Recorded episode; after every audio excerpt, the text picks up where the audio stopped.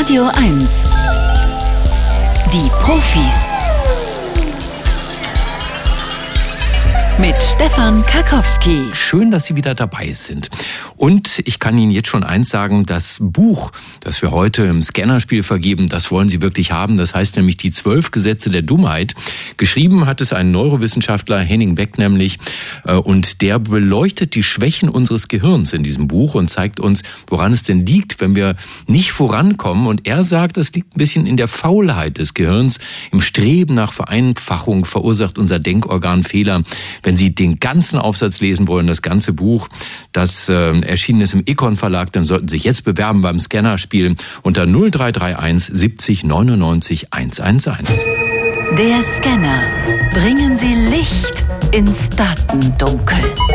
0331 70 99 111. Guten Morgen, Regina. Ja, hallo. ja, hallo. Morgen. Oh, das war mal eine schöne Leitung, Regina. Du klingst so, als wärst du bei mir im Studio. Ja, das ist auch gar nicht so weit weg. Nee, von wo aus rufst du denn an? Ich rufe aus Wandlitz an. Aus Wandlitz, dem schönen Wandlitz. Ja, na genau. gut. Okay, jetzt ist es auch grau, ne, wie überall. Hm. Ja, das stimmt. Aber kürzlich war es natürlich durch den Schnee sehr schön hier. Ja, wie ist denn mit Weihnachtsbeleuchtung in Wandlitz eigentlich? Das ist ja eigentlich auch eine Stadt, die immer recht gut geschmückt ist in den ganzen äh, Einfamilienhaussiedlungen da zumindest. Ne?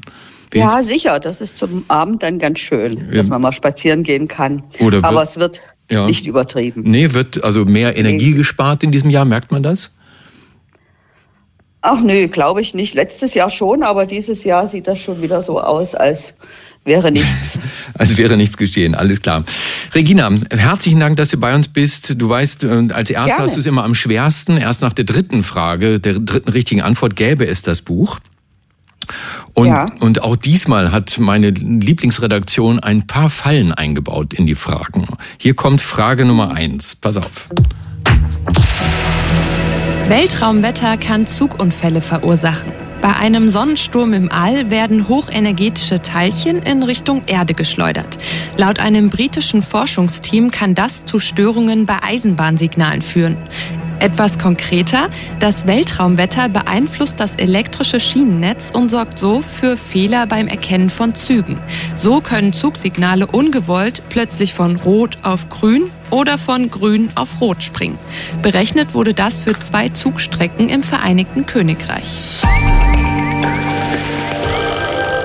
Mhm. Kann man nur raten. Ja, bleibt, ne? Kann man nur raten wahrscheinlich. Nur das Raten. Ja. Ja, ich denke, das kann schon passieren. Das hängt ja, ja alles miteinander zusammen. Ja, das denke ich auch. Jo. Aber keine Angst, äh, liebe Bahnreisende, es kommt nicht noch mehr Unbill auf euch zu. Äh, das passiert nur so alle ein bis zwei Jahrzehnte. Wetterereignisse im All, die solche Störungen auslösen können. Sonnenstürme, die zur Verformung des Erdmagnets führen. Das dann wiederum elektrische Ströme in der Erde, im Stromnetz oder auch Ausfälle in Eisenbahnsystemen verursacht. Stimmt tatsächlich. Frage Nummer zwei. Zähflüssiger Nasenschleim schützt am besten vor Erregern. Je zäher, desto besser. Nasenschleim bildet für unseren Körper eine erste Schutzbarriere gegen Krankheitserreger. Bei einer Erkältung produzieren wir deswegen extra viel Schleim, um die Bakterien einzufangen und auszuschwemmen. Forschende der Pennsylvania State University haben jetzt herausgefunden, je zähflüssiger der Schleim ist, desto besser können Erreger eingefangen und aus dem Körper transportiert werden. Das Inhalieren von Wasserdampf, um den Schleim möglichst flüssig zu halten, ist also kontraproduktiv. Denn flüssiger Schleim führt am häufigsten zu heftigen und langanhaltenden Infektionen. Keine Nasenduschen mehr wäre ja dann die. Also, Folge. da hoffe ich, dass das falsch ist. Bleiben wir bei falsch? Ich möchte nicht solch. Ja, ich bleibe dabei. Okay, und auch mit falsch hast du wieder recht. Ja, Bakterien in zähflüssigem Schleim ähm, orientieren sich ähnlich wie Kompassnadeln in ähnliche Richtungen und koordinieren sich zu Schwärmen. Der zähflüssige Schleim könnte also die Geschwindigkeit beschleunigen. Damit führt zäher Schleim aber eher zu heftigen und langanhaltenden Infektionen. Dieser Schwarmbildungseffekt ist in flüssigen Lösungen nicht zu beobachten. Haben wir das nicht genau gerade gesagt?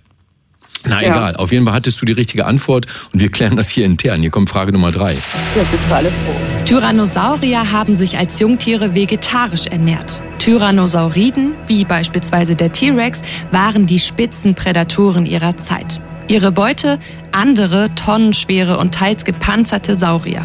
Als Jungtiere konnten sie diese aber noch nicht erlegen, weil sie schlichtweg zu klein und schwach waren.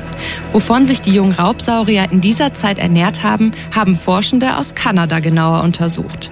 Die Antwort lieferte ihnen ein versteinerter Mageninhalt eines sechs Jahre alten Raubsaurierfossils. Darin haben sie vor allem Gräser und Halme gefunden. Das zeigt, Tyrannosauriden haben sich in ihren ersten Lebensjahren ausschließlich vegetarisch ernährt. Regina, ich bin ein kleiner T-Rex. Wahrscheinlich bin ich immer noch doppelt so groß wie ein Elefant als kleiner T-Rex. Und ich kaue immer nur auf Erbsen rum und auf Blättern und so weiter. Und irgendwann überkommt es mich und ich denke, jetzt werden andere Tiere getötet und gefressen. Kann das sein? Das glaube ich nicht, dass das sein kann. Ich würde sagen, die Spinatplättchen, die hast du dann ein Leben lang gefressen, hoffentlich. Das ist auch richtig, was du denkst. Oh, wunderbar. Ja, tatsächlich. Ähm, in dem versteinerten Mageninhalt haben die Forschenden Hinterbeine von kleinen pflanzenfressenden Dinosauriern gefunden. Ist das nicht traurig? Regina, herzlichen Glückwunsch. Du hast drei richtige Fragen, glatter Durchmarsch. Und ein tolles Buch gewonnen von Henning Beck, Die zwölf Gesetze der Dummheit, im Econ Verlag erschienen. Das würde im Buchhandel 20 Euro kosten. Und da erklärt Henning Beck tatsächlich sehr gut, warum wir so faul sind im Denken, was für Fehler da im Gehirn ablaufen Sachen, die dazu führen, dass wir nicht immer die richtigen Lösungen finden, auch wenn sie manchmal vor unserer Nase stehen. Das Buch kannst du jetzt mitnehmen. Aber ich mache dir jetzt noch dieses Angebot. Der letzte Scan. Echte Profis gewinnen ein Jahresabo von Zeit, Wissen oder verlieren alles. Ne, für alle nochmal zum Erinnern die Regeln. Wenn Regina jetzt sich noch eine Frage stellen lässt und die richtig beantwortet, hat sie Buch und Abo. Wenn sie falsch beantwortet ist, ist beides weg. Oder wir hören jetzt auf zu spielen, Regina. Was darf sein?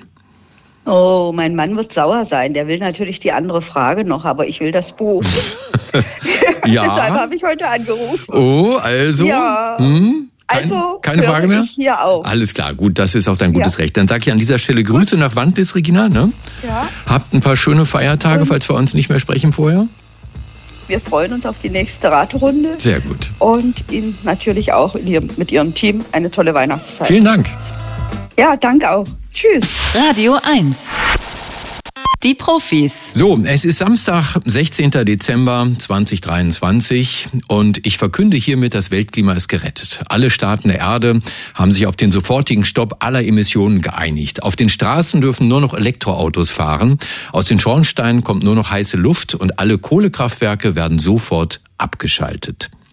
Wäre das nicht ein Ergebnis der Weltklimakonferenz wie Klimaschützer, die sich wünschen?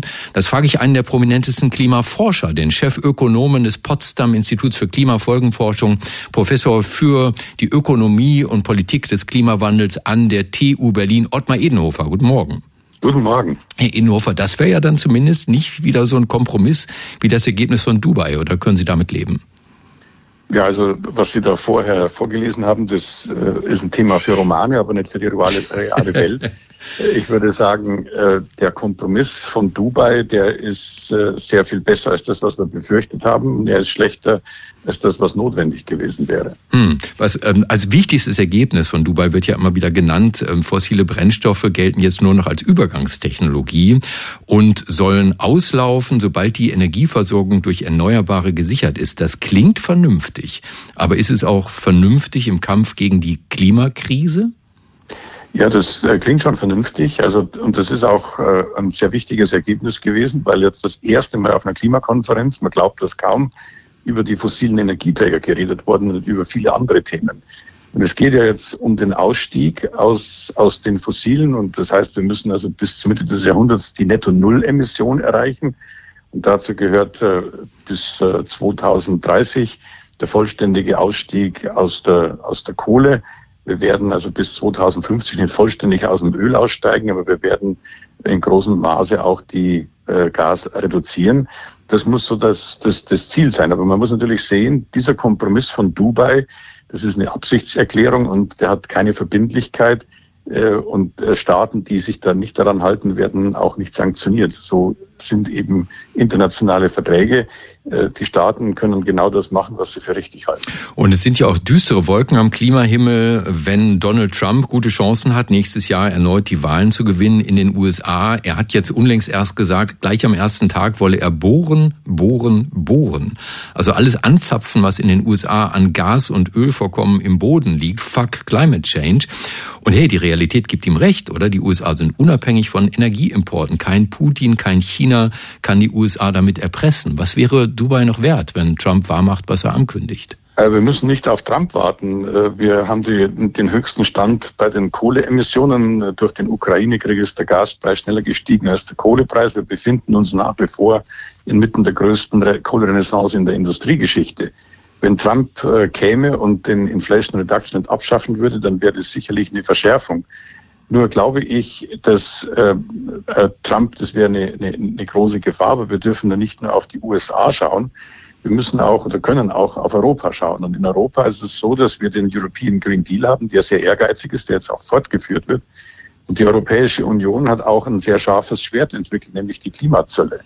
Sie sagt, wer in die äh, künftig in die EU äh, Waren äh, einführen will, die kohlenstoffintensiv sind, muss einen Klimazoll zahlen. Und das hat dazu geführt, dass zum Beispiel Indien darüber nachdenkt, eine nationale CO2-Steuer einzuführen, die Türkei einen nationalen Emissionshandel und sogar die Vereinigten Arabischen Emirate sich jetzt Gedanken machen, wie sie einen europäischen Emissionshandel einführen können, äh, ich bin selber an diesen Gesprächen während Dubai beteiligt gewesen. Das sind jetzt zunächst Absichtserklärungen, aber das zeigt doch ziemlich deutlich, dass so ein Signal der Klimazölle äh, bereits Wirkungen zeigen kann. Am Ende, Herr Inhofer, noch ein Wort zu den ehrgeizigen Zielen beim Ausbau der erneuerbaren Energien. In Deutschland kann man den Eindruck haben, da verkämpft sich immer alles gern im Klein-Klein der Genehmigungsverfahren. In jedem Bundesland, beinahe in jeder Kommune etwas anders. Wie schwer ist es denn, in einer Demokratie das Klimaversprechen umzusetzen, den Ausbau der Erneuerbaren zu verdreifachen? Also zunächst mal wird die, der Ausbau der Erneuerbaren ja nicht nur in Deutschland vorangetrieben, sondern das wird auch in Indien und China gemacht. Und dieses Verdreifachungsziel, das ist also zwar sehr ehrgeizig, aber das ist durchaus realistisch. Natürlich ist es so, dass in Demokratien, in denen die Kompromisse ausgehandelt werden müssen, das manchmal zu langsam geht. Trotzdem ist es so, dass die Europäische Union besteht ja im Kern aus Demokratien, bislang das ehrgeizigste klimapolitische Paket auf dem Planeten vorgelegt hat. Und die Vereinigten Staaten immer noch eine Demokratie, haben mit dem Inflation Reduction Act ebenfalls ein sehr ehrgeiziges Ziel vorgelegt und sie bewegen sich ja in diese Richtung. Vielleicht nicht schnell genug, aber es geht in diese Richtung. Und von daher glaube ich, zeigt es schon, dass im Prinzip Demokratien sehr wohl in der Lage sind, äh, das klimapolitisch Notwendige nicht nur zu beschließen, sondern auch umzusetzen. Das sagt der Klimaforscher Ottmar Edenhofer, Professor für die Ökonomie und Politik des Klimawandels an der TU Berlin und natürlich Chefökonom am Potsdam Institut für Klimafolgenforschung. Herr Edenhofer, danke, dass Sie bei uns waren bei den Profis auf Radio 1. Ich danke Ihnen. Schönes Wochenende. Ihnen auch. Radio 1. Die Profis. Man muss wirklich sagen, es ist Wahnsinn, wie erfolgreich der Angriff vom 7. Oktober für die Hamas letztendlich gewesen ist. Da schlachtet eine palästinensische Terrorarmee in Israel 1200 Menschen ab, nur weil sie Juden sind. Da werden mit großer Mordlust Unschuldige, auch Kinder und Frauen, gefoltert, vergewaltigt und ermordet. Und wie reagiert die Welt mit einer neuen Welle von Antisemitismus gegen die jüdischen Opfer und ihre Angehörigen? Nicht Palästinenser werden seitdem weltweit bedroht, sondern Juden. Und damit hat die Hamas eines ihrer wichtigsten Ziele erreicht. Sozialminister Hubertus Heil hat gesagt, er glaube, es gäbe eine anständige, aber schweigende Mehrheit, die an der Seite Israels stehe. Ich wäre mir da nicht so sicher und frage deshalb lieber mal einen Profi, nämlich den habilitierten Kulturwissenschaftler Dr. Matthias Berek vom Zentrum für Antisemitismusforschung der TU Berlin. Herr Berek, guten Morgen. Guten Morgen. Täuscht der Eindruck oder haben pro-palästinensische Demos gerade in Deutschland, aber auch weltweit mehr Zulauf als diejenigen, die sich mit dem angegriffenen Israel und seinen Opfern solidarisieren? Also ich habe jetzt keine Studie dazu gemacht, ob äh, auf, auf welcher Seite der Demos mehr Teilnehmende dabei waren. Aber der Eindruck ist natürlich schon relativ stark, dass es mehr pro-palästinensische Demonstrationen gäbe als pro-israelische. Aber das kann man nicht so verallgemeinern, weil das wirklich von Land zu Land komplett verschieden ist. Mhm. Aber, wenn, aber wenn wir beide diesen Eindruck haben, was glauben Sie, warum ist das so? Hm, also ich würde zum einen sagen, das hat mit einer verbreiteten äh, palästina-solidarischen Bewegung weltweit zu tun, die äh, wirklich sehr stark ist. Und es gibt einfach ähm, ja so eine traditionelle Solidarität mit den vermeintlich Schwächeren, mit den An und da erscheint der Staat Israel als stärker und die äh, Palästinenser als die Schwächeren und deswegen haben sich viele in einer weltweiten solidarischen linken Bewegung, glaube ich, auf diese Erde gestellt. Nun hat ja die Politik einigermaßen vorbildlich äh, reagiert, wenn man mal absieht von den UNO-Resolutionen gegen Israel, in denen Deutschland sich nur enthalten hat, statt Nein zu sagen zu einem mhm. Text, der den Terror der Hamas nicht erwähnt. Aber die Bürger, was glauben Sie, warum bekennen sich nicht mehr Menschen zur Solidarität mit Israel nach diesem brutalen Massaker? Was glauben Sie? Das hat mehrere Gründe. Das lässt sich nicht so ganz einfach be beantworten. Also zum einen ist es so, wir haben vielleicht 10 Prozent manifeste Antisemiten in, Antisemiten in Deutschland. 10 Prozent. Ein geschlossenes, geschlossenes Weltbild haben. Äh, und dann haben wir aber trotzdem eine sehr verbreitete, also eine, eine große Verbreitung von Stereotypen, Einzelelementen von antisemitischem Denken, von Versatzstücken, die eine viel größere Verbreitung haben. Und deswegen da so ein gewisses Potenzial da ist, dass es äh, eine Mobilisierung geben kann. Also es sind nicht Leute, die komplett überzeugt sind von, von Judenhass, aber die äh, zu so einzelnen Themen sich immer wieder mobilisieren lassen. Und wenn man sich die Umfragen anschaut, gibt es schon eine große Mehrheit gegen Antisemitismus. Und die Gründe, warum diese sich nicht so mobilisieren, selbst diese Mehrheit sich nicht mobilisieren lässt für eine Demonstration pro Israel beispielsweise, da gibt es auch verschiedene Gründe. Also zum einen könnte man sagen, Leute haben andere Probleme vielleicht und erkennen halt nicht, dass Antisemitismus auch ein Anzeichen dafür ist, wie stark humanistische und demokratische Werte in der Gesellschaft sind, also Gleichberechtigung, Menschenwürde, Freiheit.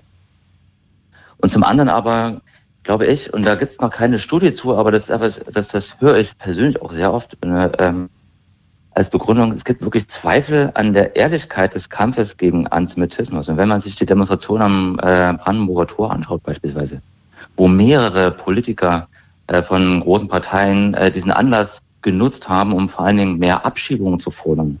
Also quasi andere politische Ziele mit der Antisemitismuskritik zu begründen, dann leitet er ein bisschen die Authentizität und die Ehrlichkeit.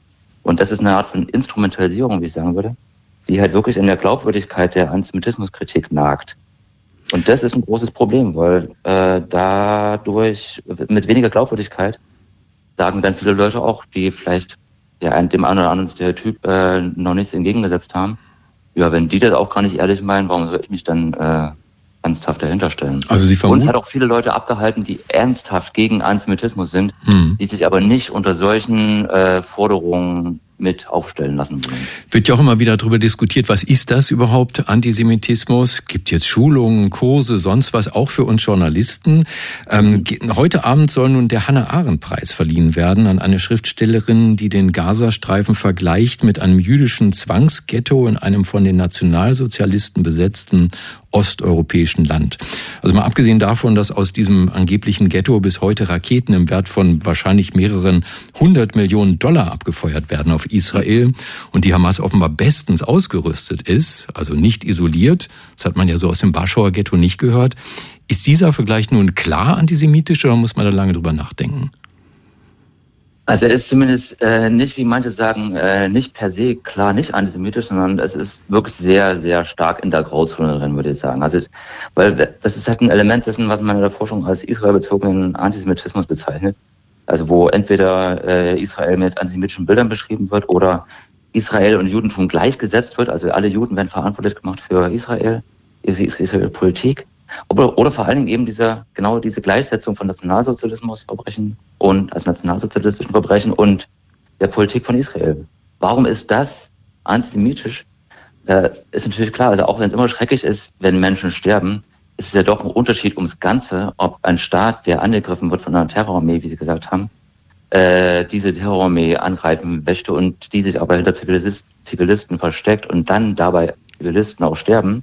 Das ist etwas komplett anderes, als ein Staat wie der Deutsche in den 30er und 40er Jahren, der sich zum Ziel gesetzt hat und erklärtermaßen alle europäischen Juden und Jüdinnen erfassen, deportieren, umbringen wollte und das auch gemacht hat, das versucht hat umzusetzen in Gänze. Also das ist ein kompletter qualitativer Unterschied. Und das gleichzusetzen spielt eben zum einen die jüdischen Opfer herunter und zum anderen spielt es auch die Monstrosität dieser antisemitischen Tat herunter. Und das kann man eben nur machen, dieses Herunterspielen, wenn man Juden letztendlich als minderwertige Menschen ansieht. Und das ist Antisemitismus. So kompliziert ist es also eigentlich gar nicht. Ich sage herzlichen Dank dem habilitierten Kulturwissenschaftler Dr. Matthias Berek vom Zentrum für Antisemitismusforschung der TU Berlin bei den Profis auf Radio 1. Danke, dass Sie bei uns waren. Radio 1. Die Profis. Das Jahr 2023 ist das Jahr, in dem künstliche Intelligenz für alle zugänglich geworden ist. Erstmals können Schüler damit Hausarbeiten schreiben. Yeah! Erstmals spielen Deepfakes eine größere Rolle und erstmals gibt es ein Gesetz, das die Spielräume für künstliche Intelligenz einschränken soll. Den AI Act, das erste KI-Gesetz der Welt, beschlossen vorige Woche von der Europäischen Union. Bewerten lassen wollen wir das von Philipp Hacker. Er ist Professor für Recht und Ethik der digitalen Gesellschaft an der European New School of Digital Studies der Europa-Universität Viadrina in Frankfurt-Oder. Herr Hacker, guten Morgen. Guten Morgen. Herzlichen Dank, dass ich dabei sein darf. Sehr gern. Warum braucht es ein eigenes KI-Gesetz? Warum reichen die geltenden Gesetze dafür nicht aus? Das ist eine sehr gute Frage. Also KI ist ja eine wirklich spannende, revolutionäre Technologie, die uns in den nächsten Jahren noch ganz extrem begleiten wird und die gewissermaßen eine neue Infrastruktur aufsetzt für gesellschaftliche, wissenschaftliche, ökonomische Prozesse. Und die kommt mit ganz großen Potenzial daher, aber eben auch mit spezifischen Risiken, die so in den geltenden Gesetzen noch nicht schlussendlich abgedeckt werden. Da ist zum Beispiel zu nennen Diskriminierung und Intransparenz oder ähm, Reibungen mit dem Urheberrecht. Dann natürlich die, der Umstand, dass KI teilweise unvorhersehbar reagiert. Und schließlich, dass wir KI-Modelle haben, die unheimlich potent sind und gleichzeitig die Grundlage liefern für ganz viele andere Applikationen, die sogenannten Foundation Models, also sowas wie ChatGPT und GPT-4. Dafür gibt es noch überhaupt keine spezielle Regulierung. Deshalb brauchen wir den AI Act. Was denn genau wird da jetzt reguliert? Der AI Act verfolgt eigentlich das Konzept, dass man unterschiedliche Risikoklassen differenziert. Es gibt verbotene KI-Anwendungen. Das sind solche wie zum Beispiel chinesisches äh, Social Scoring. Das ist auch zum großen Teil die Gesichtserkennung im öffentlichen Raum mit ganz engen Ausnahmen Social, für. Ja. Social Scoring müssen wir vielleicht mal kurz erklären. Ja, das wäre also, dass man Daten sammelt über Bürgerinnen und Bürger bei allen möglichen Alltagsaktivitäten und diese Daten dann einfließen lässt, zum Beispiel in Kreditvergabeprozesse, in Versicherungsprozesse und das in einer umfassenden Art und Weise, die sozusagen eine volle Durchleuchtung des Individuums ermöglicht. Das ist etwas, was in China vielfach praktiziert wird, was wir aber hier in der EU ganz strikt ablehnen. Das will wirklich niemand, das ist verboten. Also so Sachen wie wie viel Pornos gucke ich am Tag, äh, wie oft bestelle ich im Darknet Drogen, ähm, wie oft google ich nach Bom Bombenbau, sowas. Nicht nur, sondern das können auch ganz alltägliche Sachen sein, wie wie viel Bananen kaufen Sie. Oder das muss sozusagen nichts Anrüchiges äh, haben oder auch nichts Verbotenes sein. Das ist ähm, mhm. sozusagen eine Form von genereller Massenüberwachung, die ähm, wir eben hier definitiv nicht wollen. Und da ist es relativ klar, das schließt der AI Act in der jetzigen Form aus. Okay, was reguliert es noch? Dann gibt es vor allem, und das ist der, sozusagen der größte Teil des AIs, dann gibt es die Hochrisikoanwendungen. Das ist alles, wo man sagt, ich nenne das eigentlich lieber High-Impact-Anwendungen, wo besonders viel Potenzial besteht, aber wo halt auch einiges schiefgehen kann, wenn man die Sachen falsch macht. Zum Beispiel im Bereich des Arbeitsumfeldes oder wenn KI in medizinischen ähm, Applikationen genutzt wird, für beispielsweise auch Verwaltungsprozesse oder im Bereich der Bildung. Wir haben hier enormen Fachkräftemangel, das heißt, da brauchen wir ganz dringend mehr KI, aber wir wollen eben auch, dass diese KI nach bestem Wissen und Gewissen anständig und verantwortungsvoll produziert wird. Und dafür soll der AI Act dann auch sorgen. Und schließlich gibt es noch ähm, sozusagen Regeln für alle KI, die irgendwie mit Menschen interagieren. Da muss dargelegt werden, dass es sich überhaupt um KI handelt dass man nicht denkt, bei dem Chatbot, mit dem man gerade chattet, weil man gerade, was weiß ich, bei der Sparkassen-Webseite ist, oh, das ist jetzt mein persönlicher Berater, sondern da ist halt eine KI dahinter.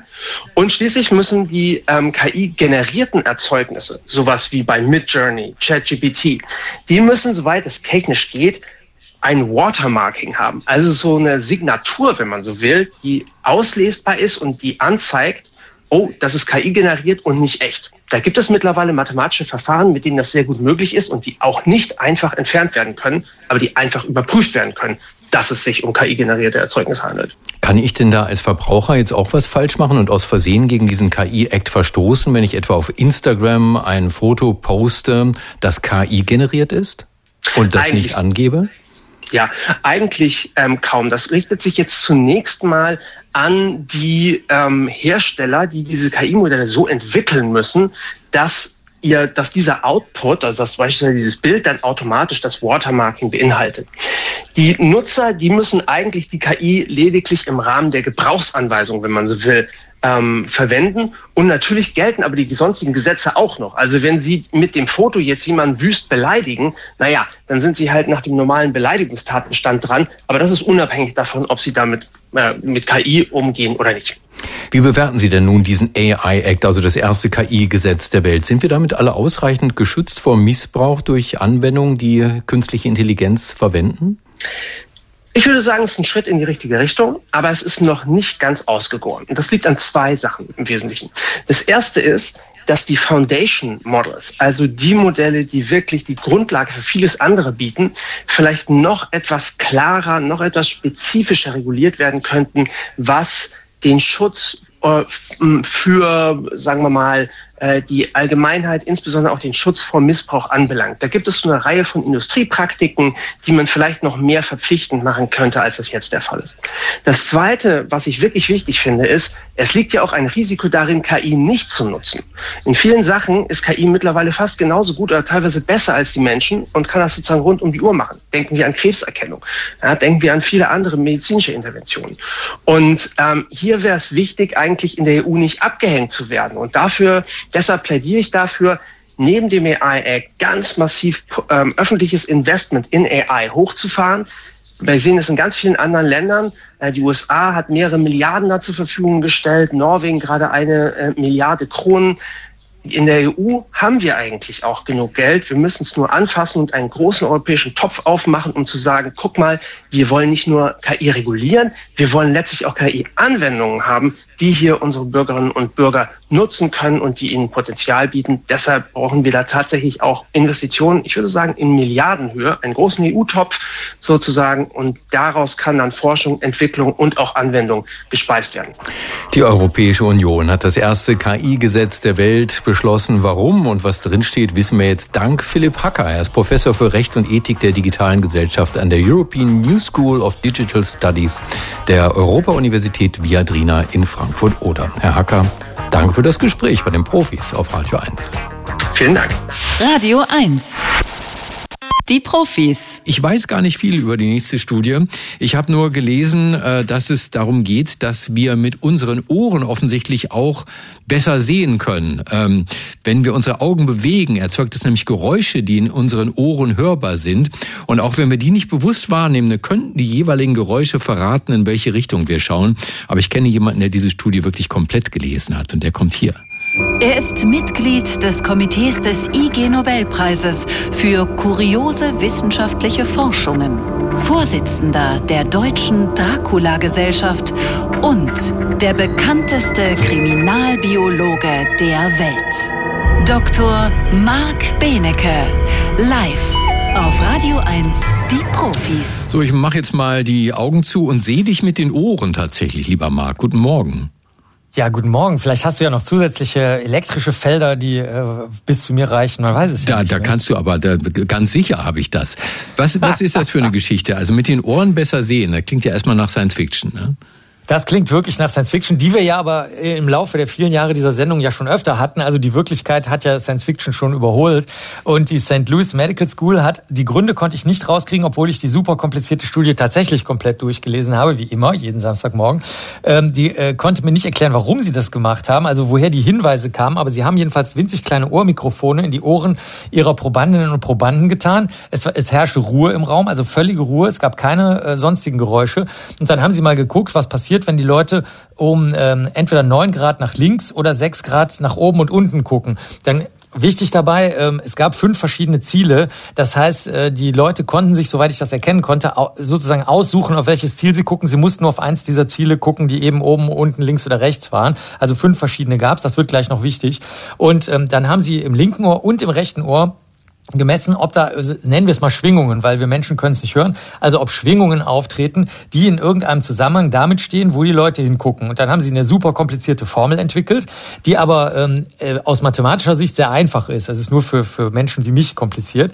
Und haben festgestellt, dass selbst wenn man das ein, in eine sehr ähm, schlichte Formel packt, sicher vorhersagen kann, wenn man nicht weiß, wo die hingeguckt haben. Also wenn ein blinder Mensch, der, der irgendwo am anderen Ende der Welt sitzt, der da nicht dabei war, der kann vorhersagen aus diesen Geräuschen, wo die Leute hingeguckt angeguckt haben, und zwar im linken Ohr, wird scheinbar die, die seitliche Blickrichtung der Augen abgebildet und im rechten Ohr die, von oben nach unten die Blickrichtung. Was genau die Geräusche macht, ist jetzt natürlich eine große Frage, weil ähm, da kommen die Mittelohrmuskeln in Frage. Da gibt's den Trommelfeldspanner und den Steigbügelmuskeln, so winzig kleine ähm, Muskeln. Dann gibt's so Haarzellen, die sorgen, dass die Haare beeinflusst werden, je nachdem, ob du mehr oder weniger hörst. Wenn es super laut wird, dann hörst du zum Beispiel ein bisschen weniger. Und natürlich haben sie im Gehirn geschaut, was da eine Rolle spielen kann. Und da sind sie auf Knotenpunkte gekommen, die auch tatsächlich immer damit zu tun haben, ähm, wo man hinguckt. Und der schönste Knotenpunkt, den ich noch nicht kannte, abgesehen von den unteren und hinteren Hügelchen, die fand ich auch sehr schön, die sammeln Hörinformationen, ist ein Ort, der ähm, bereits dann, wenn du an die Seite in dein Sichtfeld irgendwas reinstellst, bereiten die dein Auge schon vor, vielleicht dahin zu gucken. Also äh, die sind, die sind immer schon auf Anspannung und lösen dann eben diese im Gehirn lösen sie dann diese Augenbewegungen aus. Und das alles zusammengenommen. Also sowohl diese Muskelchen als auch die Haar Hautbereitstellungszellen als auch diese ganzen Gehirnzentren, die scheinen dafür tatsächlich zu sorgen, dass das Gehirn überhaupt was los ist. Denn hm. das Gehirn kriegt ja in Wirklichkeit weder was von Raum und Zeit mit, sondern muss das alles von außen mitgeteilt bekommen. Was ich mich natürlich frage, ist, äh, schaffen die Augen das nicht allein? Also wenn du jetzt bei diesen Menschen sozusagen die Ohren abkabeln würdest, ne, so abklemmen, dass also die Leute wirklich absolut nichts mehr hören, weder von innen noch von außen, wären die Augen nicht allein in der Lage, ans Gehirn ein Signal äh, zu leiten, Achtung, hier ist links, hier ist rechts, hier ist oben, hier ist unten ja, würde man eigentlich denken, aber wahrscheinlich fehlt äh, sozusagen das Feintuning. Ich habe das mal erlebt, als wir ähm, Thermometer in die Meteorologie an der Uni gebracht haben in Köln. Da haben wir einfach nur als Biologen und Biologinnen gesagt, sag mal, können wir mal gerade gucken, ob unsere Thermometer stimmen? Und dann haben die gesagt, oh, das dauert einen Monat. Das müssen wir super kompliziert mit einem anderen Thermometer eichen, aber dazu müssen wir erstmal prüfen, ob das andere Thermometer überhaupt richtig funktioniert. Das ist so eine endlose Kette von Eichungen mhm. und im Gehirn ist es wahrscheinlich genauso. Die Augen an sich, die könnten die, die könnten das schon mitteilen wahrscheinlich, nur wer eicht dann wiederum die Augen? Und das könnte sein, dass das unsere Ohren machen, indem man eben etwas Unhörbares schwingt. Aber die Kolleginnen und Kollegen sind natürlich dran und wollen jetzt weitermachen. Sie hatten nämlich nur zehn Probandinnen und Probanden. Das heißt, das Ganze wird noch, ähm, wird natürlich noch weitergehen. Und wie immer sind die Hörerinnen und Hörer, wohlgemerkt, dieser Sendung dazu aufgefordert, auch mal ein bisschen die Augen zu bewegen und dann mal zu schauen, ob sich da das Hören verändert. Ja, aber dafür müssen wir ganz leise sein. Wir probieren das mal, du und ich. Wir, wir, haben, wir waren noch nie ganz leise. Wir sind mal ganz leise. Pass auf. Ich habe es bei mir gehört. Du bei dir auch? Knirrisch, knirrisch, knack. Ja, danke, ja, lieber Marc. danke, danke. Das war Dr. Marc Benecke, live auf Radio 1. Die Profis. Glaubst du, leise waren wir noch nie? Radio 1. Die Profis. Recht und Gerechtigkeit. Das ist nicht immer das Gleiche, da sage ich Ihnen nichts Neues. Richter sind auch nur Menschen und Menschen machen Fehler oder sind bisweilen einfach ungerecht. Die Sozialwissenschaftlerin Julia Habermann hat für ihre Doktorarbeit an der Ruhr-Universität Bochum rausgefunden, dass Richter und Richterinnen bei Morden häufiger milde walten lassen, wenn Frauen von ihren Partnern oder ihren Ex-Partnern umgebracht werden. Frau Habermann, guten Morgen. Guten Morgen. Sie sagen zunächst mal, jeden dritten Tag wird in Deutschland eine Frau von ihrem aktuellen Partner umgebracht. Tauchen denn diese Fälle alle auf in der Statistik als Morde? Weil ich habe mal geguckt, die Zahl der Morde in Deutschland ist ungefähr konstant, sind immer so ungefähr 250 pro Jahr. Ja, also da geht es erstmal um die Frage nach einem Tötungsdelikt, also dass die getötet wurde. Ob das dann tatsächlich ein Mord ist oder auch ein Totschlag, das wird zwar auch erstmal von der Polizei eingeordnet und erfasst. Und das sind auch die beiden für mich ganz relevanten Kategorien, die ich mir angeschaut habe. Aber dann entscheidet natürlich am Ende das Strafgericht, ist jetzt diese Tat als Mord oder als Totschlag zu verurteilen. Und die andere Frage ist natürlich immer so ein bisschen, hm, da geht es um sowas vorsätzliche Tötungsdelikte, Mord und Totschlag. Da ist auch ganz spannend eigentlich mal zu schauen, wann wird denn genau das verneint und ist vielleicht eine Körperverletzung eine Todesfolge. Aber da hatte ich nicht meinen Fokus drauf, sondern bei mir ging es die Tötungsdelikte. Ihre Arbeit sagt nun, dass Richter und Richterinnen in Beziehungsmorden milder urteilen, als wenn Täter und Opfer sich nicht kennen. Wie haben Sie das gemessen? Genau. Ich habe mir wirklich insgesamt Urteile zu 472 Tätern angeschaut und diese ausgewertet. Die Täter wurden entweder wegen Mordes oder Totschlags verurteilt. Und 154 dieser Täter haben ihre aktuelle oder ehemalige Partnerin getötet. Und diese Tötungsdelikte an der Partnerin habe ich immer mit anderen Tötungsdelikten verglichen, wo der Täter beispielsweise seine Mutter oder einen Bekannten oder eine fremde Person verglichen hat, um dann genau immer diese Unterschiede, aber auch Gemeinsamkeiten der Taten herauszuarbeiten. Und ich habe mir angeschaut, wie sind denn die Taten so in der Regel, wer sind die Täter, wer sind die Getöteten und habe dann wirklich meinen Fokus nochmal darauf gesetzt, wie werden jetzt diese Taten eigentlich bestraft. Und da ist eine der relevanten Fragen, wird die Tat als Mord oder Totschlag beurteilt? Aber auch, wie lange ist denn eigentlich die Freiheitsstrafe, die der Täter am Ende bekommt? Mhm. Und wenn ich nun alle Ergebnisse zusammen betrachte, dann zeigt sich, dass eigentlich stärker auf diese Macht Besitzanspruch und auch auf die Kontrolle in den Urteilen eingegangen werden sollte. Also ich versuche es mal etwas konkreter zu machen, nämlich die Rolle der vorausgegangenen Gewalt in der Beziehung und auch dann die kontrollierenden Verhaltensweisen.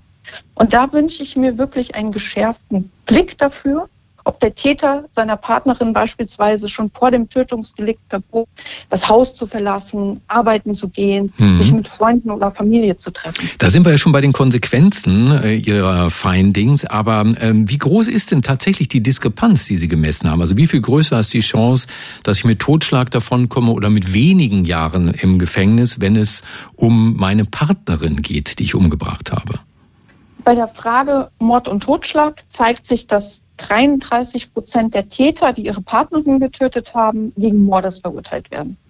Und 50 Prozent der Täter, die jemand anderen getötet haben, werden wegen Mordes verurteilt. Also hat man diese Diskrepanz 33 Prozent gegenüber 50 Prozent. Mhm. Damit zeigen sich aber, glaube ich, alle JuristInnen erstmal ein bisschen unbeeindruckt. Ja, das ist eine gute Frage. Sie sind ja, ja Sozialwissenschaftlerin. Sie kritisieren Richtig. ja mit Ihrer Arbeit den Richterberuf eigentlich, weil Sie sagen, Leute, da müsst ihr mal hingucken. Ihr urteilt da nicht wirklich gleich. Was sagen denn die Juristinnen zu Ihrer Anklage? Plädieren die auf unschuldig, Euer Ehren? Hm. Spannende Frage. Ich glaube, es kommt auch immer so ein bisschen darauf an, mit welchen Juristinnen man spricht. Also auch Juristinnen, äh, sehen teilweise das Problem und kennen es. Andere verneinen es vielleicht noch und genau da müssen wir halt hin und dran. Und dann ist auch die Frage, ähm, wie kann ich jetzt auch oder wie können wir diejenigen, die die Arbeit für gut und wertvoll empfinden, quasi das, was an Wissen geschaffen wurde, nun eigentlich auch in die Praxis bringen. Haben Sie denn eine Erklärung für diesen Gender Gap, warum Richterinnen in der Regel härter urteilen, wenn Opfer und Täter sich nicht kennen? Ja, also man geht theoretisch davon aus, dass das über unbewusste Stereotype, die wir alle in uns tragen, quasi geschieht. Das sind vereinfachte Annahmen darüber, wie so Partnerinnen-Tötungen ausgestaltet sind.